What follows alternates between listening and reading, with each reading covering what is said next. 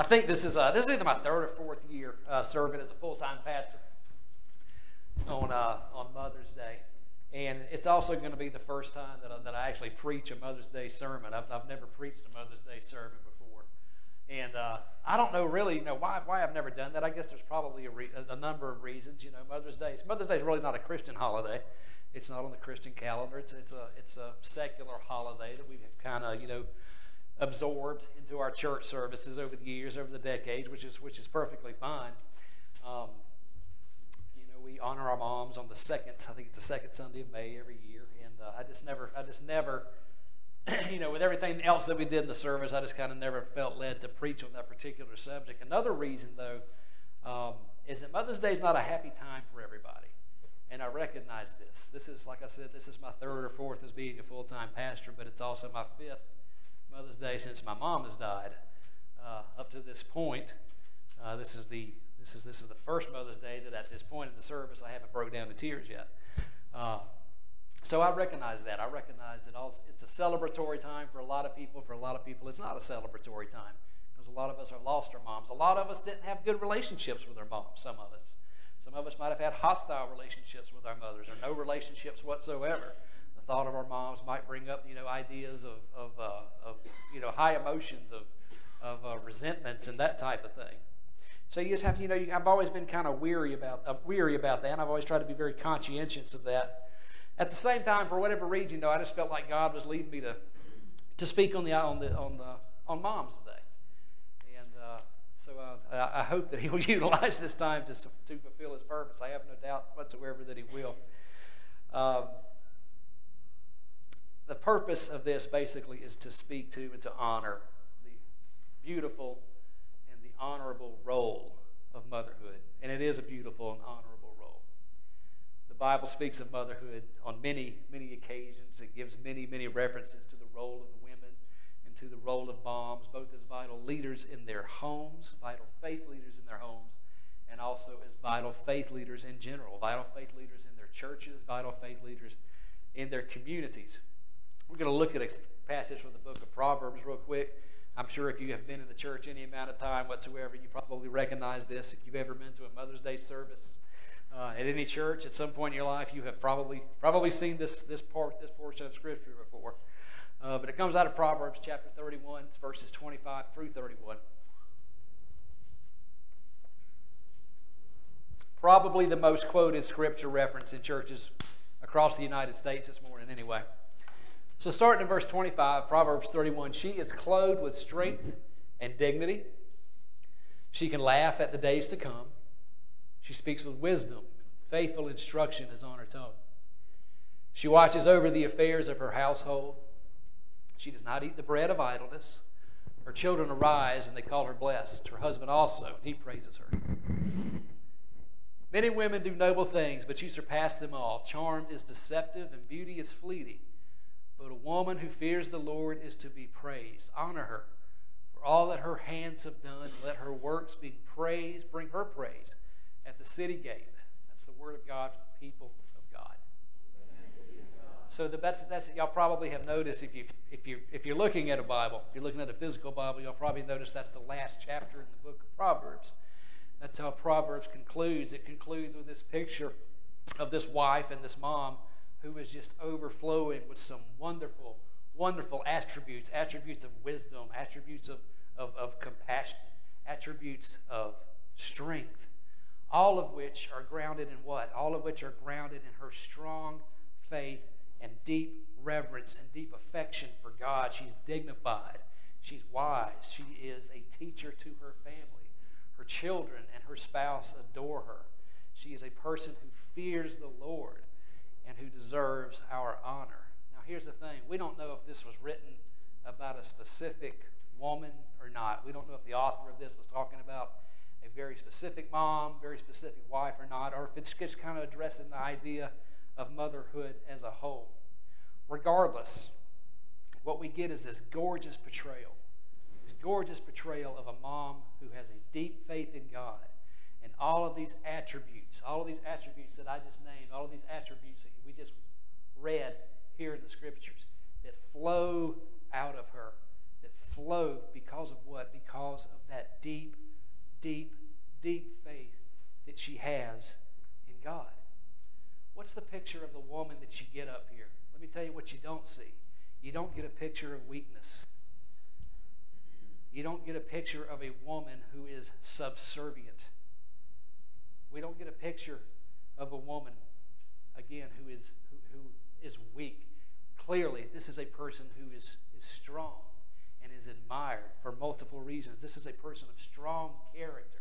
This is a person who is, in all regards, a leader. A leader. The character of biblical womanhood. And that's what I want to talk to you guys about today. I don't want to talk to you guys about the role of our wives and our moms, specifically in the roles of wives and moms. In other words, I don't want to talk about our moms in regards to how they raise their children or even their relationship with their children necessarily. What I want to talk about is the role of our moms in leadership. The roles of our moms, our grandmothers, our wives in church leadership. As you guys know, our, uh, our Methodist tradition recognizes our women and our mothers as leaders in our church. We've done this for many, many years, many, many decades. And there's a reason other traditions don't. Other traditions uh, will not allow that. For, you know, they, they'll, they'll, take certain scriptures out of the Bible and uh, uh, that, that Paul wrote and use that as a basis for not allowing women leadership. We tend to look at it a little bit differently. We look, we see, we see strong leadership in the early church.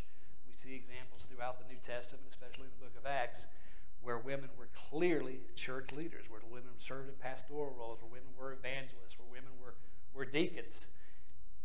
Jesus Christ himself commissioned the first evangelist.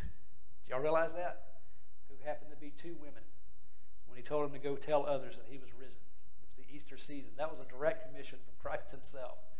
The first evangelists we ever had were, were two women. Here's something else that I learned. In, uh, as a matter of fact, I just learned it yesterday. I was taking a, have to take regularly. Regularly, I have to take ongoing classes, and it's something I learned in the class yesterday.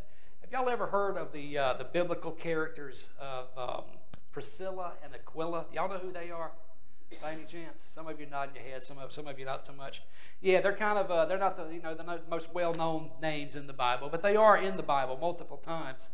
Um, Priscilla and Aquila, Priscilla being the wife, Aquila being the husband, were a early Christian married couple, and they're mentioned, like I said, several times in the New Testament.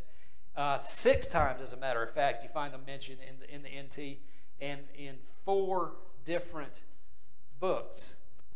What's interesting when you read about Priscilla and Aquila, in all of these instances, in four of these instances, Priscilla's name is mentioned first before her husband's name. In other words, it's always, four out of six times, it's Priscilla and Aquila, anytime the author writes that. Well, what in the world does that have to do with anything, Jerry? In early Christian tradition, in early Christian writings, when people, when they would write the names of couples, the person who was listed first was always considered to be either the leader in the home, the spiritual leader in the home, or the one who, who, who uh, resembled most that of a leader, of a church leader and a disciple. So when you read about Priscilla and Aquila in the Bible, there's a reason that her name is mentioned first because she was recognized even by Paul, who again, some people take some of what Paul said to, uh, to deny women church leadership it means that she was obviously the leader in that, in that particular home. And I just think that was a cool little thing to, to point out. The Old Testament is filled, filled with stories of wonderful moms of great faith who did great and wonderful things, wives, mothers who were heroes of the faith. Think some of the Bible stories that we learned in Sunday school. Maybe we think of Sarah, who was the mother of Isaac and Rebecca, or, or um, yeah, Isaac and Rebecca. or mother of Isaac. Maybe we think of Rebecca, sorry, who was the mother of Jacob and Esau. The story of Hannah is another gorgeous story in the, in the Old Testament. She, of course, was the mom of the prophet Samuel. These stories are of strong women and strong leaders of faith. and they are abounding, even before Jesus came. They are abounding throughout the Old Testament. I want to take a look at just a couple examples uh, for just a few minutes. Golly, it's getting late already. Um, at some examples in the New Testament that also give us evidence of this, where the Apostle Paul specifically honors mothers as champions of the faith. He honors mothers as champions of, Christ, of the early Christian music, and he honors them for their ability and for their, their, their role and their part in spiritually forming him and others. Some of y'all may remember that Timothy was, a, uh, was kind, of, kind of Paul's protege. Paul wrote a couple of letters that we're aware of that are in the New Testament. First to Timothy that are in the New Testament, and that's, of course, is First Timothy and Second Timothy. Well, in the beginning of his second letter to Timothy, Paul writes these words. And this is at the very beginning. It's like 2 Timothy 1 5, I believe. He says to Timothy, He says, I am reminded of your sincere faith, a faith that dwelt first in your grandmother Lois and in your mother Eunice, and now I am sure dwells in you as well. Timothy was evidently greatly influenced in his faith, and he was molded in his character clearly by his mother and by his grandmother. And Paul recognizes this. He, he, he recognizes it so much that he actually he notates it in a book that has existed in our church for over 2,000 years. That's how important it was for him to mention that. If Paul called out moms and if Paul called out grandmothers for their strength, their wisdom, and for their abilities, certainly, certainly in 2022, shouldn't we do the same for our women and for our moms who clearly do the same thing for us in our personal lives, in our homes, and in our churches. Have you ever had one of those? You ever had a mom or a mother figure who helped you in your walk with God or in your growth in your faith? Have you ever had someone in that role who has been with you through thick and through thin, through the ups and downs, who has strengthened your own character through their love, through their compassion, through their instruction? Maybe you are that person, or maybe you have been that person or that mother figure. Whatever the case, these moms are to be praised for their guidance, for their love, for their compassion, for their Christian leadership. Again, from the Apostle Paul as he is wrapping up uh, the great theological book of Romans, over in Romans 16, you'll find Paul giving this list of people, and he's basically saying, you know, give greetings to such and such, give greetings to such and such. In other words, say hi to such and such. Here is a here is a a, a, a, a out of the out of way verse that you would never even think to give a second glance because it's just kind of it's just kind of there. But listen to what Paul says. Listen to what Paul writes as he as he is giving these concluding greetings at the end of Romans chapter 16. It's verse 13. He says, Greet greet or say hi to Rufus, who is chosen in the Lord, and to his mother, who has also been a mother to me. That may not seem like it's got a lot of significance on the surface, and again, that's probably why you would just skip over that and not think twice about it. But let me give you some background on this. First of all, this is coming from the mouth of the Apostle Paul. The Apostle Paul the man attributed to writing half of the New Testament, arguably the most well known figure in Christianity outside of Jesus Christ himself. He refers to this person named Rufus, he refers to his mother as one that he considers to be a majorly motherly influence in his own life and in his own faith. Now, let me give you the deeper background of that because this carries a lot of gravity with it. You need to know who this guy Rufus was. Anybody, anybody know who Rufus was by any chance? Nah, most of us, most of us wouldn't know. It's just that's not one of those major Bible characters. Rufus was the son of a guy by the name of Simon of Cyrene. Anybody recognize that name? All right, y'all remember when Jesus was headed to the crucifixion, there was a guy that stopped and he helped him carry his cross? That guy's name was Simon of Cyrene. Rufus was his son. He was one of, one of two sons that we're aware of anyway. Simon volunteered to carry Jesus' cross while he was on his way to be crucified. According to uh, one author that I read while I was preparing for the sermon, you know, it's very, very possible that Simon was changed by this experience. You know, maybe he went home, maybe he shared the power of that moment with his wife, who then shared it with his sons. Maybe at some point, we don't know when, but all of a sudden, Paul just kind of comes into the picture. We'll never know how they met Paul, but she undoubtedly had a major influence on his faith. It's very possible, it's very possible, though we don't know this for certain, that the great Apostle Paul may have learned about the final moments of his Lord from this woman. Apostle Paul wasn't there. Apostle Paul wasn't even close to being a Christian at the time of Jesus' crucifixion.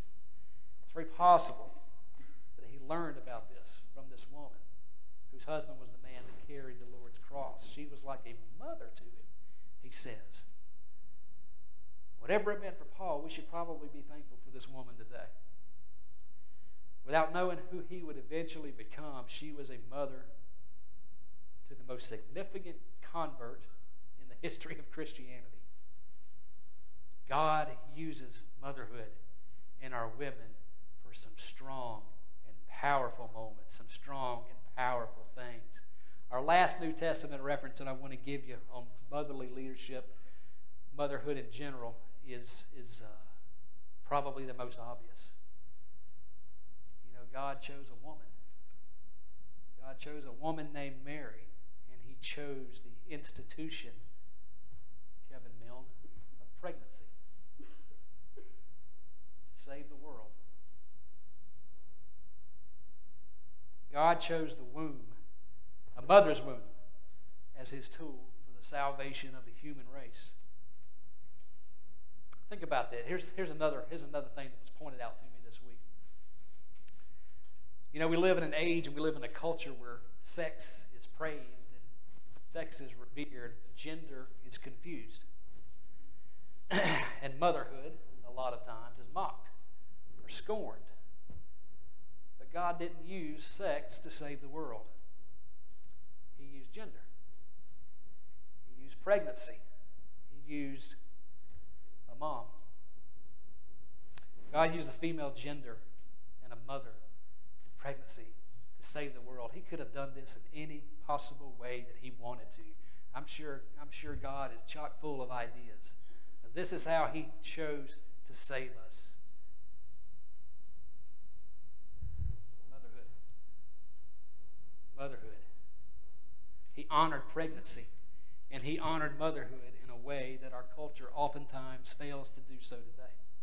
He bypassed what our culture tends to worship in sex, and he used what our culture oftentimes scorns as being unimportant motherhood. Moms deserve to be honored by us. God honored them. God honored you all with the incarnation of Christ Himself. Our moms deserve to be honored. Our moms deserve to be loved, revered, even as leaders in our homes and leaders in our churches, our grandmothers, our soon to be moms, those of you who are not natural moms, but you serve in a motherly role. All of us parents, actually. We are all missionaries in this world. We're all missionaries in our homes. The great call, the great commission to go and to make disciples starts in our homes. In our homes. We are the spiritual leaders of our homes, folks. Sometimes it is the man, sometimes it is the woman. Sometimes the man's weak, sometimes the man ain't up to the task. Clearly, we have strong female leaders present in the history of Christianity in homes that we find in the Bible. People like Lois, people like Eunice, Timothy's grandmother, mother, people like the person who served as the Apostle Paul's foster mother, so to speak. We have the greatest responsibility in the world to make sure that our children are formed into disciples. It starts with me, it starts with you, and your influence. You know, that's what my mom did for me anyway. and I assume, and I'm going to believe that a lot of your mothers served the same role in guiding you, spiritually forming serving in that role and watching you grow in your faith over the years. Even through all of our ups and downs, even through all of our crises, even through when we were not our best selves, to say the least. At least my mom did. She was my